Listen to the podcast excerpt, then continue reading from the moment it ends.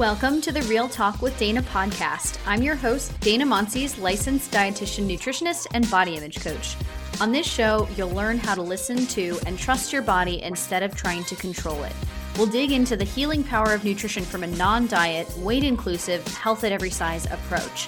My guests and I will guide you through how to heal from digestive issues and hormonal imbalances, all while making peace with food and your body without obsession or restriction. Hello there, friends, and welcome to another episode of the Real Talk with Dana podcast. Before we get started with our guest interview today, I have a very exciting announcement for you all, which you will see directly next week. So, the podcast, as I've kind of been teasing over the last couple of weeks, is evolving into its next Pokemon form. So um only millennials or parents of them will actually get that, but we are getting some fun and new updates around here. So, Christina Hoyt is going to be joining me as a co-host of the podcast. We're getting a new name, a new cover art, new graphics, all of the new. So, like me, Christina is a non diet clinical nutritionist, but she specializes in working with clients with eating disorders, trauma, anxiety, and with new parents. Whereas I specialize in working with clients with GI conditions, adrenal fatigue and hormonal imbalances, and binge eating. So, it'll be fun to bring a new perspective to the table in our interviews with guests. And if you guys have been long term listeners to the podcast, you've heard Christina before, and we always have fun chatting together. So, what's not changing? I'm not going anywhere, so don't worry about that if you were. The podcast will still be releasing weekly episodes and having kick ass guests and interviews about no BS, non diet clinical nutrition, healing your relationship with food, your body, and exercise. On the new Wholehearted Eating podcast, peep the new name, we're bringing the real talk, no BS vibe still with tangible tools to get you officially out of the all or nothing mentality to learn to accept your body and how to untangle nutrition from diet and wellness culture. And I know y'all are gonna love it. One thing I would recommend doing so it's super easy for you to find the show when the names does change is make sure you're subscribed to the podcast, whether you listen on Spotify or Stitcher or Overcast or the iTunes store or Apple Podcasts app, wherever you do, because if you do, you won't have to do any searching to find us. It'll just refresh on at the end of March, beginning of April, which is when we're going to be releasing our first new episode. So you won't have to go searching for it anywhere. If you're not subscribed, what are you doing with your life? You will have to search for the Wholehearted Eating podcast when it comes out. The show is going to be a mix of solo episodes with Christina and I, and then interviews with guests with diverse skill sets who challenge the status quo of diet and wellness culture to work towards a more inclusive, safe environment for all bodies. Together, we will have conversations that will help you dig deeper to learn to embody wholehearted eating. But that's not happening until the beginning of April, so let's talk about this week. Spoiler alert, today's episode is actually not about gut health. It was supposed to be, but I had two different guests that had to cancel for some last minute emergency situations. Everybody is fine, but this interview was supposed to come out a little bit later, but now it's just going to be coming out today. And we're going to go back to talking about burnout, which y'all know is one of my favorite topics. Our guest this week is Lopa van der Mersch, who is an Ayurvedic practitioner, a mother of two, sustainability advocate, TEDx speaker, and a recovering cult member. So her adventures have taken her around the world in search of health, spiritual fulfillment, and deep energy. Two years ago, she added a new chapter to her life story, the founder and CEO of Rasa, the adaptogenic coffee alternative revolutionizing people's relationship to their energy. So, on today's episode, we're going to be discussing how to manage burnout, the biggest myths about and the whitewashing of adaptogens, how biohacking trends take us away from our body's internal wisdom, and coffee and the adrenals and nervous system. And then, last thing before we get started today, big thanks to Just Thrive Health for sponsoring today's episode and this month's episode. So use the code DANA, D A N A, to grab 15% off research backed gut health supplements at justthrivehealth.com.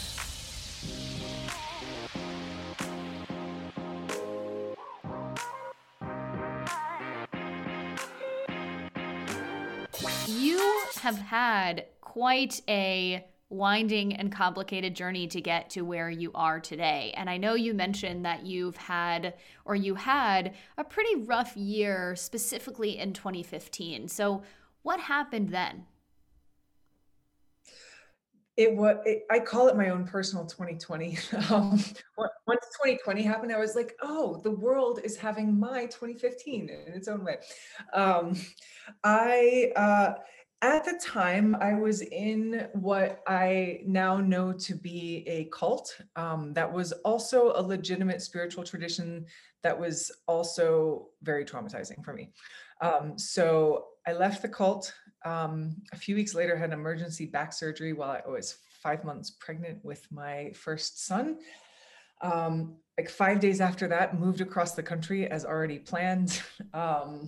And then had a death in the family, then had my son via an emergency cesarean, had a huge falling out with my family, and um, you know, and and I had a baby to tend to and to wake me up at all hours, and um, it was uh, it, it, my nervous system was really fried, um, just completely just shot from the whole experience of being in the cult for 18 months before that, and um, all the kind of intensity of of that few month run of um, what the fuck is happening in my life right now. so how how did you get into the cult in the first place? If you feel comfortable talking about it. Sure, sure. Um, so that, huh, you know, it, there's there's always the question of like where where do you start that? Um, it starts with the some of the traditions of 1980s parenting, um, you know, but like really there there were certain, um, you know, now being a parent myself, I look at very closely at some of the ways that I'm influencing my children one way or the other, and some of the ways that we uh, speak to our kids that devalidates their experience and teaches them to outsource their perspective to an authority um, and their, their growth and their insight to an authority. So, um, you know, my, my parents are wonderful humans and, uh, you know, I don't fault them for, for, um, you know, the many ways that they absolutely did their best. Um, and um, and there were just things th- things that are very much the norm in the way that we often talk to children. A very small example is like, um, you know, they fall down and you're like, you're okay. You know, they're crying and you're like, no, you're okay, you're okay. And sometimes they're not. And like that little way that we kind of devalidate their experience can actually stem into some bigger things when you're when they're older. And there's there's a lot more that I could go into around that. But um uh the short of it is that I um both have yearned for spiritual truth and expansion and enlightenment, whatever that is. Um, the definition for me changes over the years. Um, and and also um, had this sense of you know wanting an outside authority to kind of tell me what the world is and to tell me what is true and good and um, help me grow beyond what I was able to grow into. And I got into one spiritual community um, that uh, also would absolutely qualify as a cult, but I did not find personally traumatizing. Um, and uh, after some time, um, left that community for various reasons and got into another dynamic with a teacher that I um, did find very, very traumatizing. Um, but part of that also, um, I was the, the way that I found her was through someone I was doing a panchakarma in India. Um, so I part of my um, tradition and my studies and my practice uh, led me to Ayurveda, and Ayurveda was a very healing force for me in terms of um, reclaiming my relationship to hunger and to healthy eating and to like really listening to my body. And it was very transformative for me in that. Um, and it was there that I met a woman who talked about this teacher in Bali, and um, I was just kind of captivated in that whole in, in the dynamics that she talked about there. Um, the dynamics that at the you know now I'd look back and be like, yeah, that sounds a little messed up, but at the time I was like, that sounds great. Um, so um, yeah, we just kind of you know I was I was set up for it in a way by by the first community that I was involved in and some of the teachings that I received in that context um, many of which I still think are valid and helpful teachings, but also um, in the wrong kind of psychology. I think that teacher was a very against the idea of doing therapy. Um, it was like if you still need to heal your mommy and daddy issues, then you're not, you know, ready for this kind of practice. Um, and so Yes, terrible, terrible. And now I realize, you know, healing mommy and daddy issues is actually a really essential thing. Still working on it. Um, so, um, and uh, and is actually a, a very powerful spiritual um, has powerful spirit, spiritual potential in and of itself doing that doing that healing of our attachment work and our, our attachment traumas and all of those kinds of things. So um, that's that's a little bit of a long convoluted way of how did i get into a cult. All right. Well thank you for sharing that. So you mentioned a little bit about needing to heal you know your hunger and relationship with food and everything about that. So tell us about that part of your journey.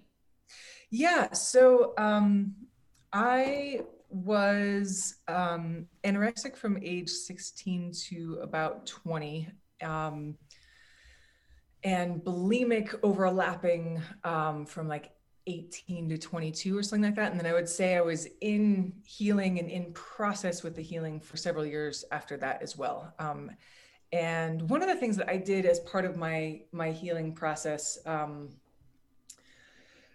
there, there are many things I did, um, including like lying to therapists and like seeking healing, but then not actually wanting it and, you know, that kind of thing.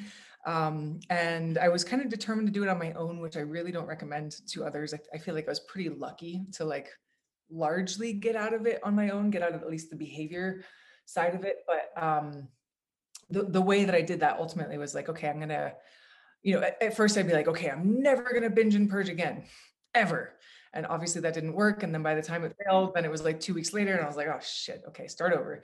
Um, and so finally, I started doing it more like, okay, let's get through this week. No, that didn't work. Okay, let's get through today. Nope, couldn't get through breakfast. Okay, let's get through breakfast. And then I like just slowly built up, okay, now let's get through lunch. Okay, like now let's get through dinner.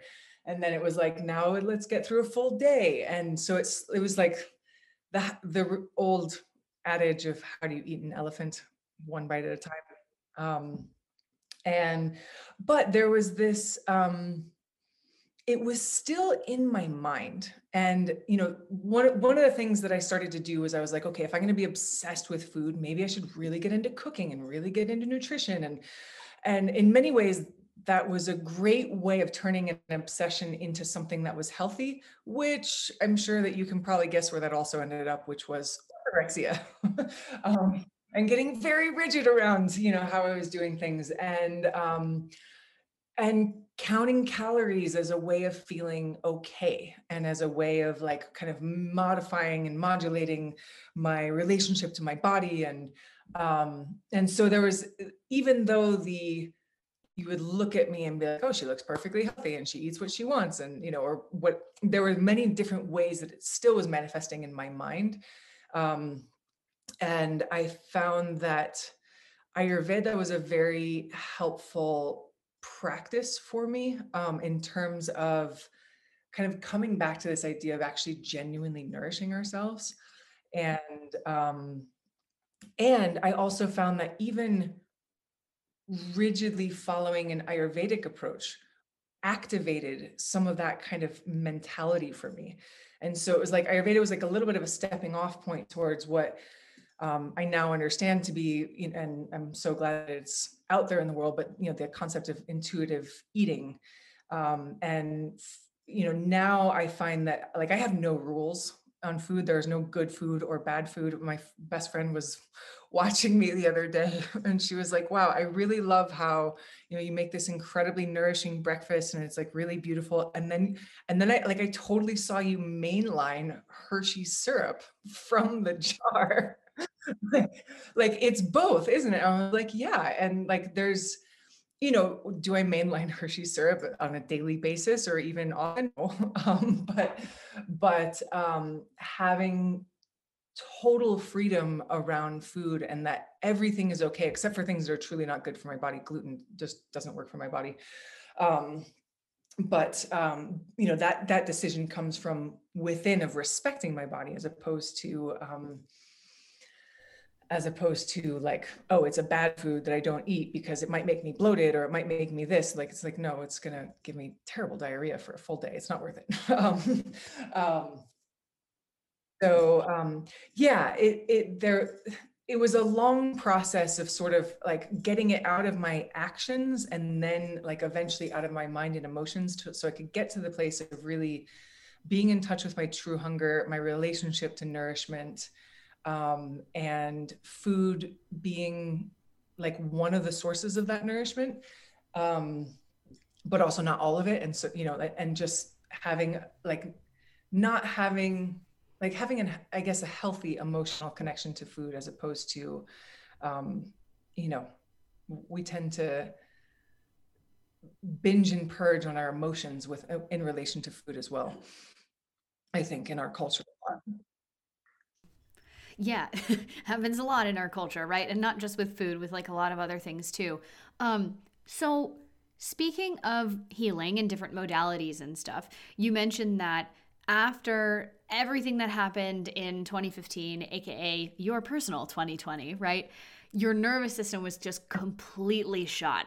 So, what was happening to your health then, and what did you do to help pull yourself out of that hole? I am still pulling myself out of that hole.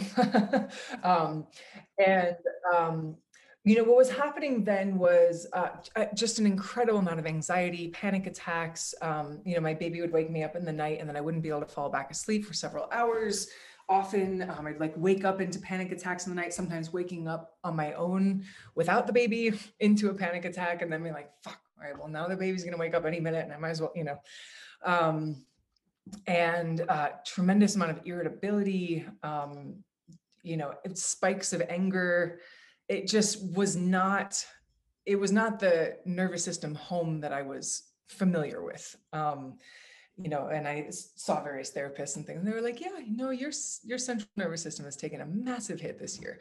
You you really need to do some healing on it." So, uh, I've done a lot of different therapies, and I, and I will say this is also part of my origin story with my company and how I started Rasa, um, which was you know, so many moms drink coffee to get through early childhood. That's just kind of the fuel that many people are using.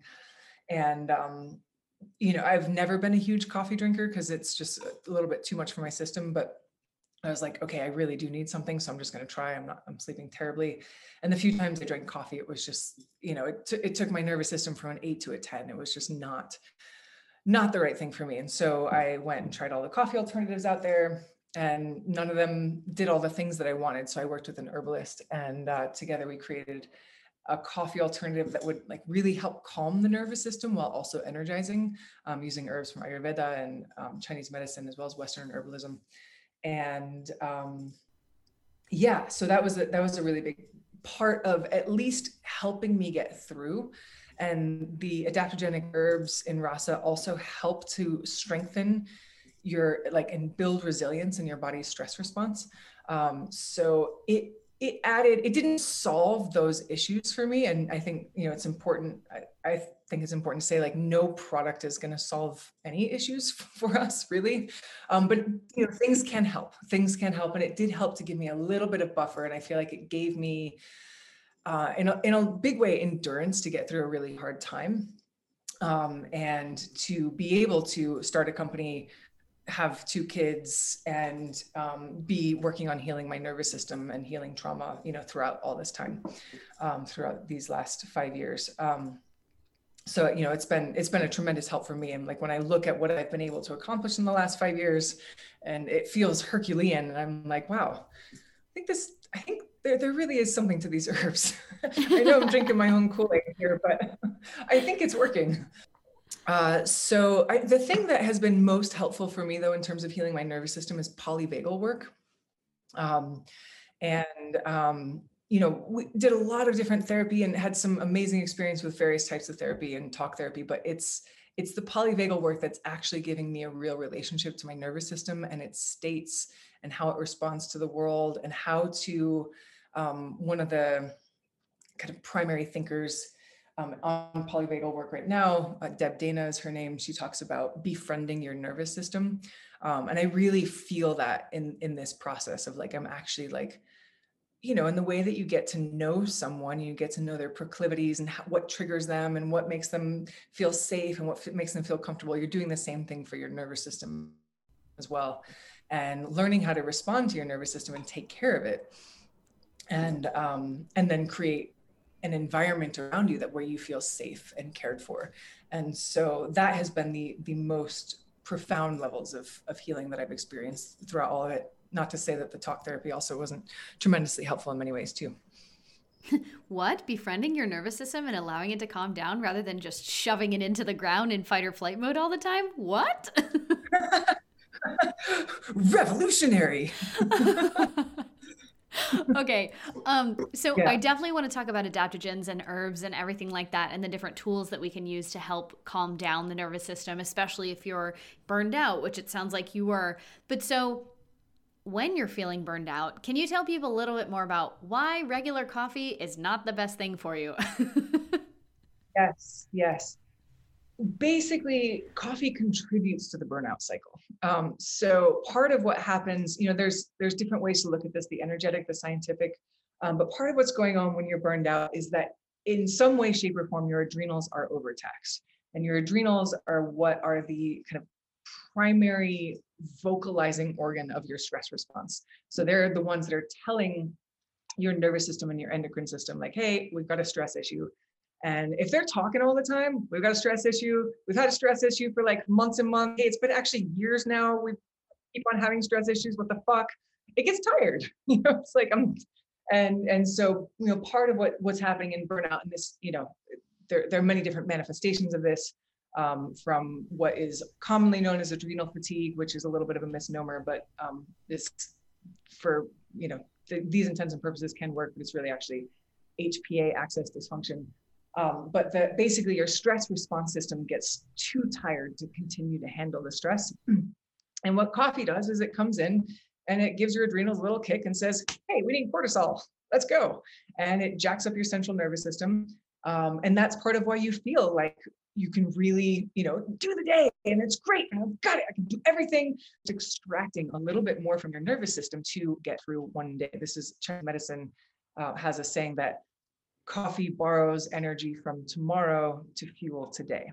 And so you're really just, um, and depending on where you're at with your energy and what kind of constitution you have, you know, coffee may impact you differently. But if you're in a burnout state, drinking coffee to get through is basically just building up your debt, the debt that your body is going to collect at some point in some way, shape, or form.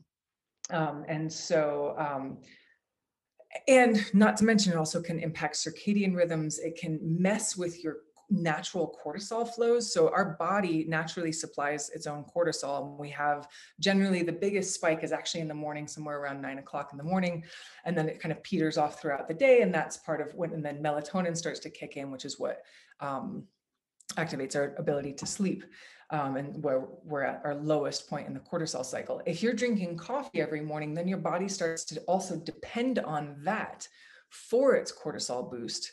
And and then it might it, it can also cause cortisol boost later in the day as well if you're drinking coffee and, late, later in the day or if your body's just like wait i got this hit of cortisol in the morning and i'm supposed to make my own so i guess i'll make some in the afternoon too and then you like get these cycles where you're like, now I'm wired and tired and I can't sleep. What the fuck is going on?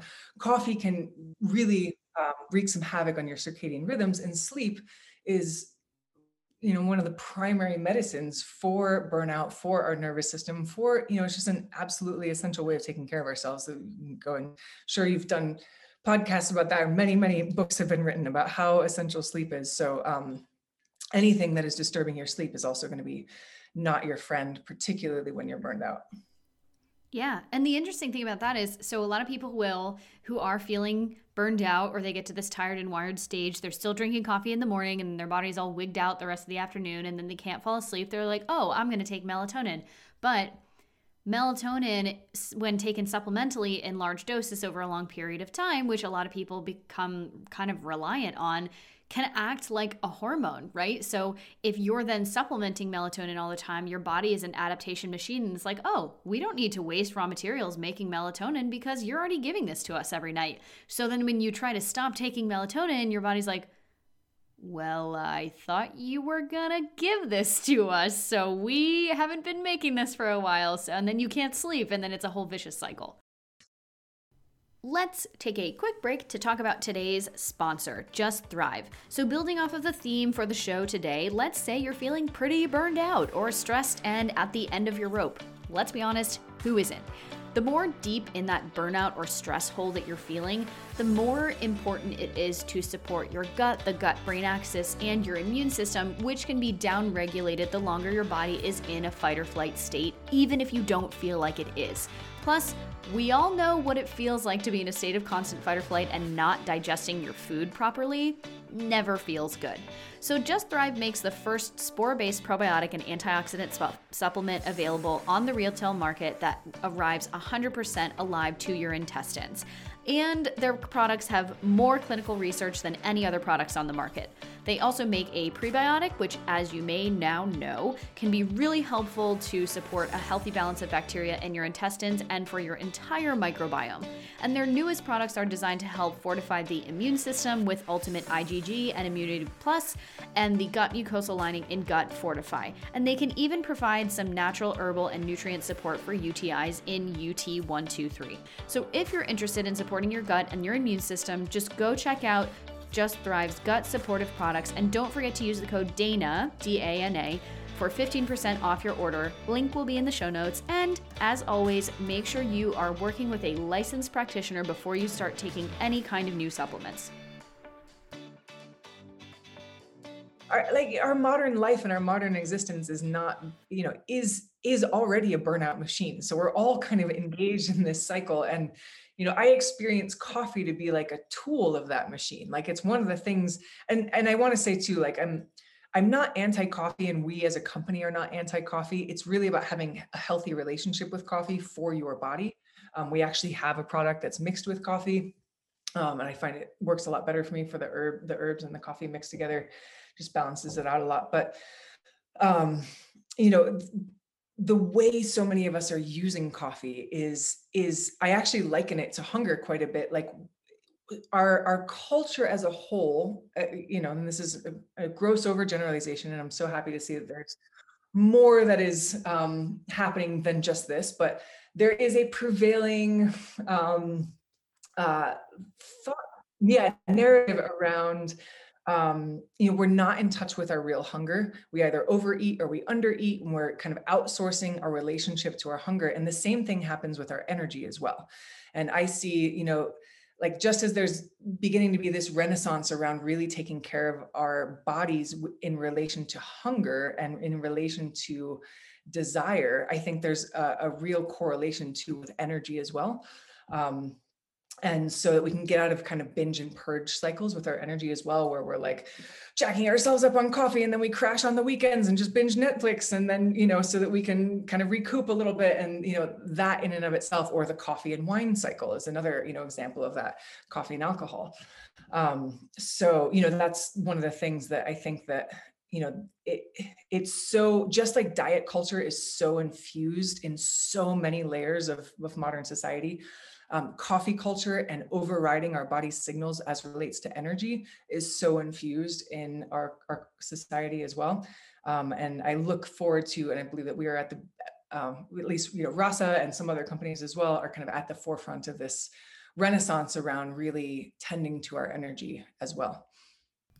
Yes, I Love it. It's like finally, right? Why did it why did it take a global pandemic or like the entire world feeling burned out because even before the pandemic everybody was just stressed out the wazoo and like you said, our modern lifestyle is just the perfect storm or the perfect recipe to be burned out, right? So um, in light of that, let's talk a little bit more about one of the things that we can add in in order to help with this, right? And one thing that you specialize in is adaptogens. So, can you give people a little bit of a primer on what are adaptogens and why have they become so popular in the last few years? Absolutely. Um, so, adaptogens are a class of herbs, um, actually, a class of substances, not just technically herbs. They also include mushrooms, as well as one uh, rock resin, um, which is quite an amazing adaptogen called shilajit. Um, it's a class of substances that, you know, at the at the most basic level, they help your body to adapt to stress um, and to adapt to your environment. So the way that they do this is they actually mimic stress in the body um, which I'm sure, you know, like people sometimes hear that and they're like, wait, I don't need anything that mimics stress. I have enough. Um, but um, they are a eustressor, EU stressor. Like exercise is actually good stress for your body. These are actually like exercise for your body's stress response. Um, so your body has two main pathways that it uses to communicate to your adrenals that you're under stress. Um, that is via your hypothalamic pituitary adrenal axis, which is your HPA, and your sympathoadrenal system, um, SAS. And so that's the endocrine system and the nervous system um, pathways for telling your adrenals, hey, we need that cortisol. There's a stress event here. And um, adaptogens work on those systems, basically strengthening them. They, it's like a little microdose of stress. Um, so that they're like, oh, I'm lifting weights. Great, I'm getting stronger. Cool, I can handle this. This is great. All right, so give me some more. And so you, your your stress response system gets stronger. So the little things end up not stressing you out quite as much. And we see this quite a bit, you know, in terms of people's reviews and stuff of us, where they're like, wow, I'm just a little bit more patient with my kids and um, a little more patient with my husband. I just, you know, the little things aren't getting to me quite as much. Um, so adaptogens um, at this point, you know, there's there's about 30 of them, and I think this is an important thing to note is that there are a lot of companies out there that I think um, the wellness world is complicated. Um, you don't um, say. yeah. um, yeah, there's there's definitely they're trendy, right? So they, they, these are they're they're they've become a trendy thing. Um, they've been used in traditional cultures for hundreds, thousands of years. The term adaptogen was actually um, developed in the 1940s by some Russian scientists who were doing studies on the, these herbs. Um, but they're there's a it's a scientific term actually. It's not a marketing term and it is being used more and more like a marketing term where people are like oh this is a great herb called an adaptogen you can charge more for it. I don't know that that's what everybody's doing but the truth is is that these herbs tend to be quite expensive because they grow part of why they have this capability and this response in our bodies is because they tend to grow in very extreme conditions. Um, and they thrive there. So they are actually like the plant intelligence side is that these are plants that are thriving in stressful conditions. And so when we take that into our body, we get a little bit of that, like, oh, here's how to thrive in stressful conditions. Great. Um, which is not to say that you should continue to tolerate insanely stressful conditions. You need to use that little bit of buffer so you can actually make some changes in your life so to be a little bit less stressful. But that's a side note. Um, uh, so they they do tend to be expensive because they grow in these more um, extreme environments. They're more expensive to harvest. Often they require various types of processing to be most effective, um, according to traditional usage. And um, so yeah, there's a lot of companies out there that are like, oh yeah, I've heard turmeric is an adaptogen. Let's call turmeric an adaptogen. I've heard you know various other there, there are many herbs that that get mislabeled as adaptogens and um, and then the market will pay this amount because it's an adaptogen. Um, so it is it's it's different. We have an herbalist on staff. Um, we've herbal integrity has always been incredibly important to us, and it's very different to have a product that is um, created by an herbalist who has clinical, you know, experience in the world and tremendous amounts of study and understanding of these herbs being like, okay, how do we make something that's going to be really balanced? It's going to really be as safe and nourishing and uplifting for as many people over a long period of time, even if they drink 20 cups a day, you know, et cetera, et cetera, et cetera. Um, whereas like many companies I see out there are just like, cool, hey, this one's trending. You know, like I get all these like adaptogenic research reports and like the market for blah, blah, blah is really increasing and we anticipate it to be a bajillion dollars by 2024. Um, and then, you know, people read that are like, great, I'm going to add that to my next product. Different mentality, very different mentality. So um, we are actually working on putting out like the, here's the definitive, like these are the herbs that are scientifically classified as adaptogens. Um, and here are the herbs that are often mislabeled as adaptogens, which doesn't make them any less amazing as herbs. It just means like if I sold you something and told you it had CBD in it and it didn't, you'd be like, well, that kind of fucking sucks. Don't do that to me. yeah. That's called lying. exactly. But I think I think a lot of people are actually ignorant because there is eh, because there's so much marketing hype and because a lot of people don't read scientific studies, um, you know, I think is part of it. Um, so like, you know, we actually have somebody on our team who does a literature review before he formulates any product. That's he does all of our formulation. Um, and uh, yeah, that, that you don't often see that in a in a business kind of context. So that, that's a little bit of a rant about specifically just be a smart consumer, um, do some research on like what are the core what are the real adaptogens and um, and you know be careful be careful who you buy from because some sometimes it is like hey trendy ingredients let's put them in there and that could have some unintended consequences if it's not um, formulated pretty carefully Right, exactly. Because I mean, er, so the the clinical nutrition that I did my program that I did for my master's, there's an entirely separate track to be an herbalist if you also want to be a nutritionist. So it's not like you can just like, oh, like let me go to the garden and like pick a bunch of stuff and then, you know, put in supplement for them and start selling it, which is not exactly what the wellness industry is doing, but it's basically giving the wellness industry treatment to these ancient remedies that have been used for, you know, thousands of years. So I think we're kind of like talking around this a little bit. What but what's really happening is these adaptogens are being whitewashed. Yes. Yes, exactly. Exactly. And whitewashed in the sense of being appropriated um, and whitewashed in the sense of um, and we, we, we call it adaptogen washing too, because it's just like, oh, we'll just put the adaptogen term on it. Um, but you know, the, it's it's being extracted from its original context, um, often without respect for that original context and the wisdom that comes with that.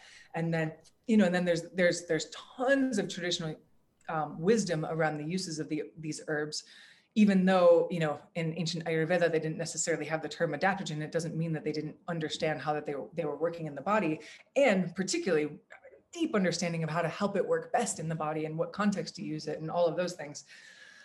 Um and uh yeah i mean capitalism and colonial like I, I like how you said wellness industry treatment is it that's a really good like the, it's basically like that's that's colonialism applied to health um, and colonialism applied to traditional indig- indigenous wisdom.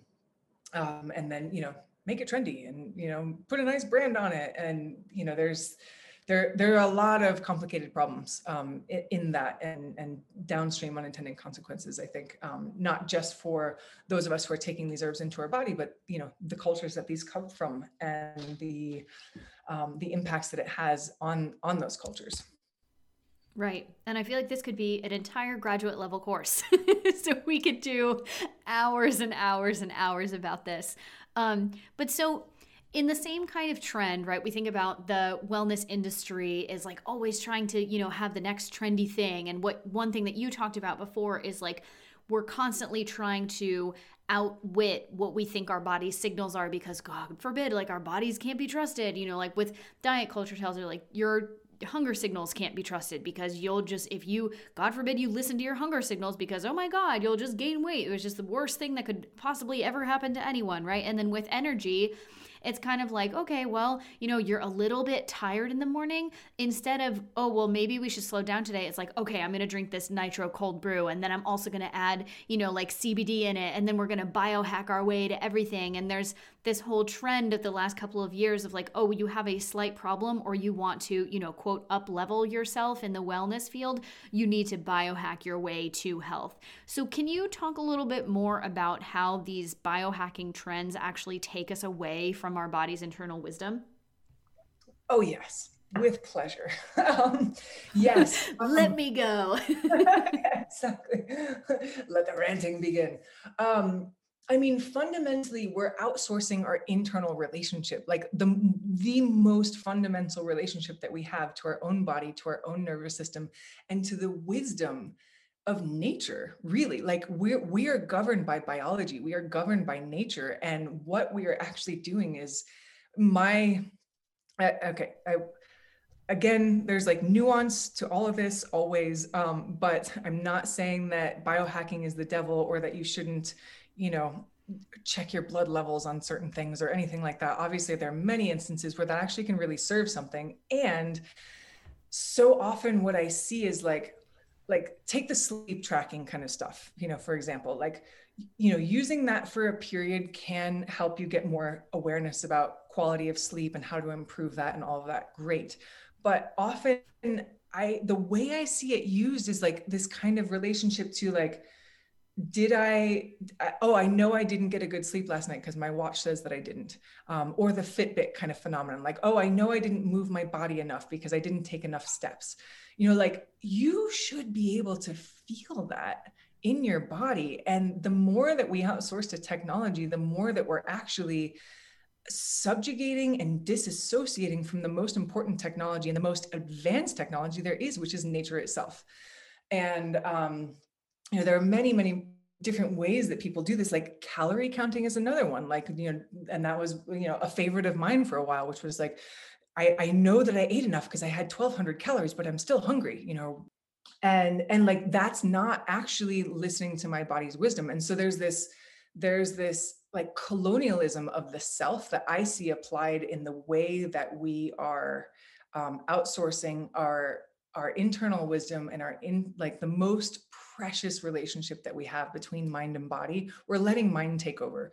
And mind is being co-opted by you know a yearn to be more productive and to succeed in a world that tells us that this is what success looks like. And you know i i think a measure of success should be you know i listened to my body today.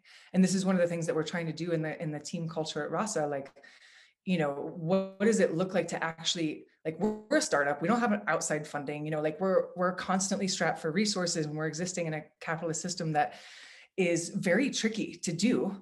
And um, like how do we give our people who you know often feel overwhelmed? There's always too much to do. There's always you know a, a lot going on. And if we would be nice if we could just hire three more people but we can't afford that. Um, like how how can we bring that into a business culture? And i i share this you know both as a window into like one experience and also hopefully for inspiration to people like how could you bring this into your own lives? Of just like if you're if you're tired that day like yeah it's okay to reschedule some things. Yeah take breaks. Like I, I encourage my like take lots of breaks. Like if you get off three hours of calls and eh, zoom calls and you're exhausted lie down for 15 minutes. Like please. Um and um, we don't like that's not really baked into our our society and like this kind of growth at all costs mindset that we have you know in business in you know in our careers in our like yearning to you know be at the top and be an influencer and be you know whatever like all the different messages that we're getting um, i think ultimately are are encouraging us to disconnect more and more for from our most innate wisdom and um, i i would love to redefine success as like i took care of my nervous system. And when i'm in that state i really do contribute to the world. And i and i really do naturally um, bring people into my care. And i really do like when i am resourced the natural human state is to be incredibly caring and and like beautiful. Like be, we're, we're, we're beautiful creatures. Um, we're social creatures. We're designed to um, really want to nourish and uplift each other. Um, but so often we're so depleted that we don't have that available. And so, you know, going back to like, you know, some of the MO of Rasa and what, you know, what we'd like to do, like these herbs are one way that you can nourish and replenish yourself. Um, so you have a little bit more to give to yourself. I, I think first we have to like actually really nourish ourselves so that we can then um, be coming from a really resource place in terms of our, our offerings to the world. Right. And it, it's so interesting that you mentioned that too. You know, like if only we could redefine success on like a mass scale to say, when you are coming from a calm, rested nervous system place, that you can actually make all of these decisions and, and engage in the world as a social being and, you know, all of these other things, you can create really beautiful things. But unfortunately, the combination of the capitalistic entrepreneurial culture that we live in, the domineering narrative is just hustle and you know drink all the coffee and you can sleep when you're dead and you know all that stuff. And it's i mean i can only imagine what it's like to exist in like a product based business you know as someone who exists in a service based business working with clients. But like if you were trying to sell something operating within your own values within a society that holds completely different values is extremely hard. Yeah. Yeah. It, it's constant. It's really pretty constant. It's one you know I uh, was actually just freaking out a little bit to my husband last night um, on this uh, kind of e-commerce group that I'm on on Facebook, and people were asking about like, you know, what's your org chart and your revenue and blah blah blah. And I was looking at these these people and I was like, wow, they have way bigger businesses than ours and way fewer people. And I was like, what are we doing wrong? What is this? Like, what is that? Like, are we missing something? And our people are kind of constantly, you know, overwhelmed and there's just always too much to do. And you know, I chatted with my husband about it and he was like, none of them are living by values. And that actually takes time. Like that actually takes more resource and more money. And you know, none of them have have as complicated of supply chains as you have, and that we're, you know, so sustainable and ethical across our supply chains, and we're in-housing as much as we can. There's a lot of different things that we end up doing that end up costing us way much more money as a business. And that's it's not really normal out there. It's it's really like the, the normalized thing is you sell the thing, you know, for the highest margin that you could possibly sell it for.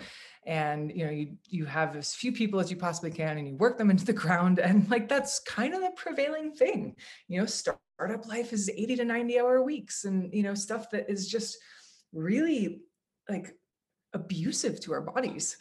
Um, and so yeah, I, I I really would love to see more of that happening and I also understand and have compassion for why it doesn't because it's actually hard and it takes a lot of time mm-hmm. and a lot of resource. And that's why everybody has adrenal issues. Coming back to the be exactly. Welcome back.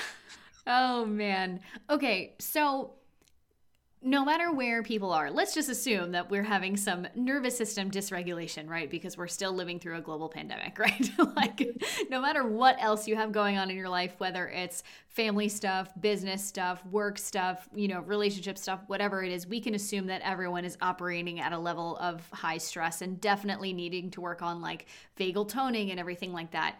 What are some of your favorite tools or takeaways that you learned from that healing period of your life that you continue to apply that you find are the most helpful when you're starting to feel more towards the burnout side of things? Mm, yeah.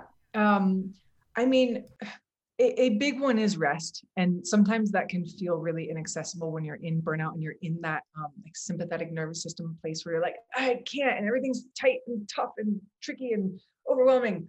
Um, but you know, I just have to put that first, like, we have to rest and like there will come a point where your body forces you to um, and sometimes it's just because your your nervous system kind of flips you into that like oh it's the weekend now i'm just gonna you know binge netflix or, or whatever you know happens to be your your mo um, but that's also not the most nourishing form of rest for for many of us you know like a lot of us you know, you know i some quite often find myself scrolling facebook at the end of the night because i'm like too tired to do something else that would actually nourish me. And when I, you know, in those moments when I can, like, oh, okay, I'm gonna put the phone down and like actually just sit here and be with myself for a few minutes. Um, so rest, and even if that comes in, like I'm gonna rest for two minutes right now and set myself a timer, and then I'm gonna do that three times today. Like start there. That's okay. But like we need to have time where we're not intaking, where we're not processing, where we're not doing, where we're not outputting. Um, an exercise that I do actually in terms of like talking about two minute things, um, a really, really great, very simple um, toning exercise that has helped me on so many times, um, like changed my life. Very simple thing. You clasp your hands behind your head and keeping your head facing perfectly straight. So you don't want to turn your head at all. You just keep your head straight and you turn your eyes all the way over to the right. Um, you you can do this lying down or sitting up. It's a little bit easier if you're lying down, but um, sitting up also works. And then you keep turning all the way, your eyes all the way to the right until you either sigh, swallow, or yawn. And then come back, look center for a second to kind of recalibrate, and then look all the way to the left again until you sigh, swallow, or yawn. And you'll notice that there's like some ineffable thing that happens in your system. Um, that you know like it just really brings you down a notch. And then sometimes i'll do that two or three times and it usually only takes like 60 to 90 seconds per per round. Um, and that can really get me into a different state of of being. It's a very very simple vagal toning exercise. Um, humming is also a really good one and anytime that you're exhaling longer than you inhale humming is one way to activate that but then the humming also um, the vibration in the throat actually tones and activates the vagal, vagus nerve. Um, so having a nice big in breath and then mm, and really feeling that resonate through your throat or doing a big ah, and feeling that wash over your body. Um, all of those are great ways to just do like a little bit of vagal activation. Um, and sometimes I'll do that while I'm cooking dinner and, you know, my kids are being loud and all that stuff, you know, I'll just be like, and, you know, my kids think I'm weird, but it's fine. Um, um, so th- those are some, some great, uh, like kind of quick hacks. Um, another thing I, I find that like incorporating these things in small ways throughout the day is a really good way for me to manage just my life is very full and i imagine you know so many people right now are struggling with childcare and kids and work and you know home and how do i have a social life on zoom and you know all this kind of stuff um, so I, you know, I know our, all of our lives are very full. So, um, you know, incorporating them in like little bite-sized ways throughout the day can be a really good way to um, do that. And one other simple practice um, to help activate our parasympathetic rest and digest nervous system before we eat is just to take three deep breaths before we eat. Um, my family, we hold hands for, um, you know, maybe 30 seconds or a minute, maybe less. I don't know. I don't really count. Um, and we take a couple of deep breaths and we just have a moment of silence before we eat. And then that just kind of helps to have the body be like, oh, yeah, I'm about to eat. Now I'm going to take in this stuff and I have to digest it. And that takes a minute. And you can also do um, like a humming breath or, um, what one of my coaches calls a fog breath, where you just inhale and then you, as if you're trying to fog up a mirror in front of you, you kind of while you're exhaling. Um, and that's kind of a, a low key, less weirdo way. Like if you were at a restaurant or something, you might not want to be like humming before you eat. You, you can, just pretend you're smelling your breath. um, but you can just instead of you don't have to hold your hand up. You can just like take it, take a breath, and just kind of quietly exhale out the mouth and make that soft hawing sound. And that helps to um, tone the vagus nerve and activate the parasympathetic nervous system. So th- those are some of my favorite go-tos. And then, um, you know, for me, I, I try and have my, my first sip of rasa be like a conscious one. Like I close my eyes and I actively feel nourishment coming into my body. Um, if I can do a whole cup like that, great. But often it's just the first sip or a couple of sips. Um, but kind of turning your awareness towards like i'm nourishing myself um, and you can do that with anything you know food with even doing the dishes you know like that's a mindset shift that can be really helpful as well of like you know you can either resent the dishes like fuck these things they always need to be done. Do i just need to like i, I put food on these things and i take it off for the rest of my life? Like what's going on? Um, or you can be like cool this is one of the ways that i'm taking care of myself. I'm doing the dishes so that we know when I wake up in the morning, I'm going to have a nice clean kitchen. Um, and like that actually, like even that mindset shift can be a really valuable um, relationship to self nourishing. Yeah. Thank you for all those tools. I'm really excited to try the, you know, the looking either ways one because I've never even really heard of that before. Um, so I will be trying that immediately after we get off the podcast today because why not? awesome. Yes, do it. Let me know oh how it goes. Gosh. Well, this has been fantastic. I did not know we were going to go in all these directions today, but I absolutely love talking about the nervous system and the adrenals and everything. So, thank you so, so much for going there and thank you for coming on. So, if people want to find more about you and your business and everything, where should they go?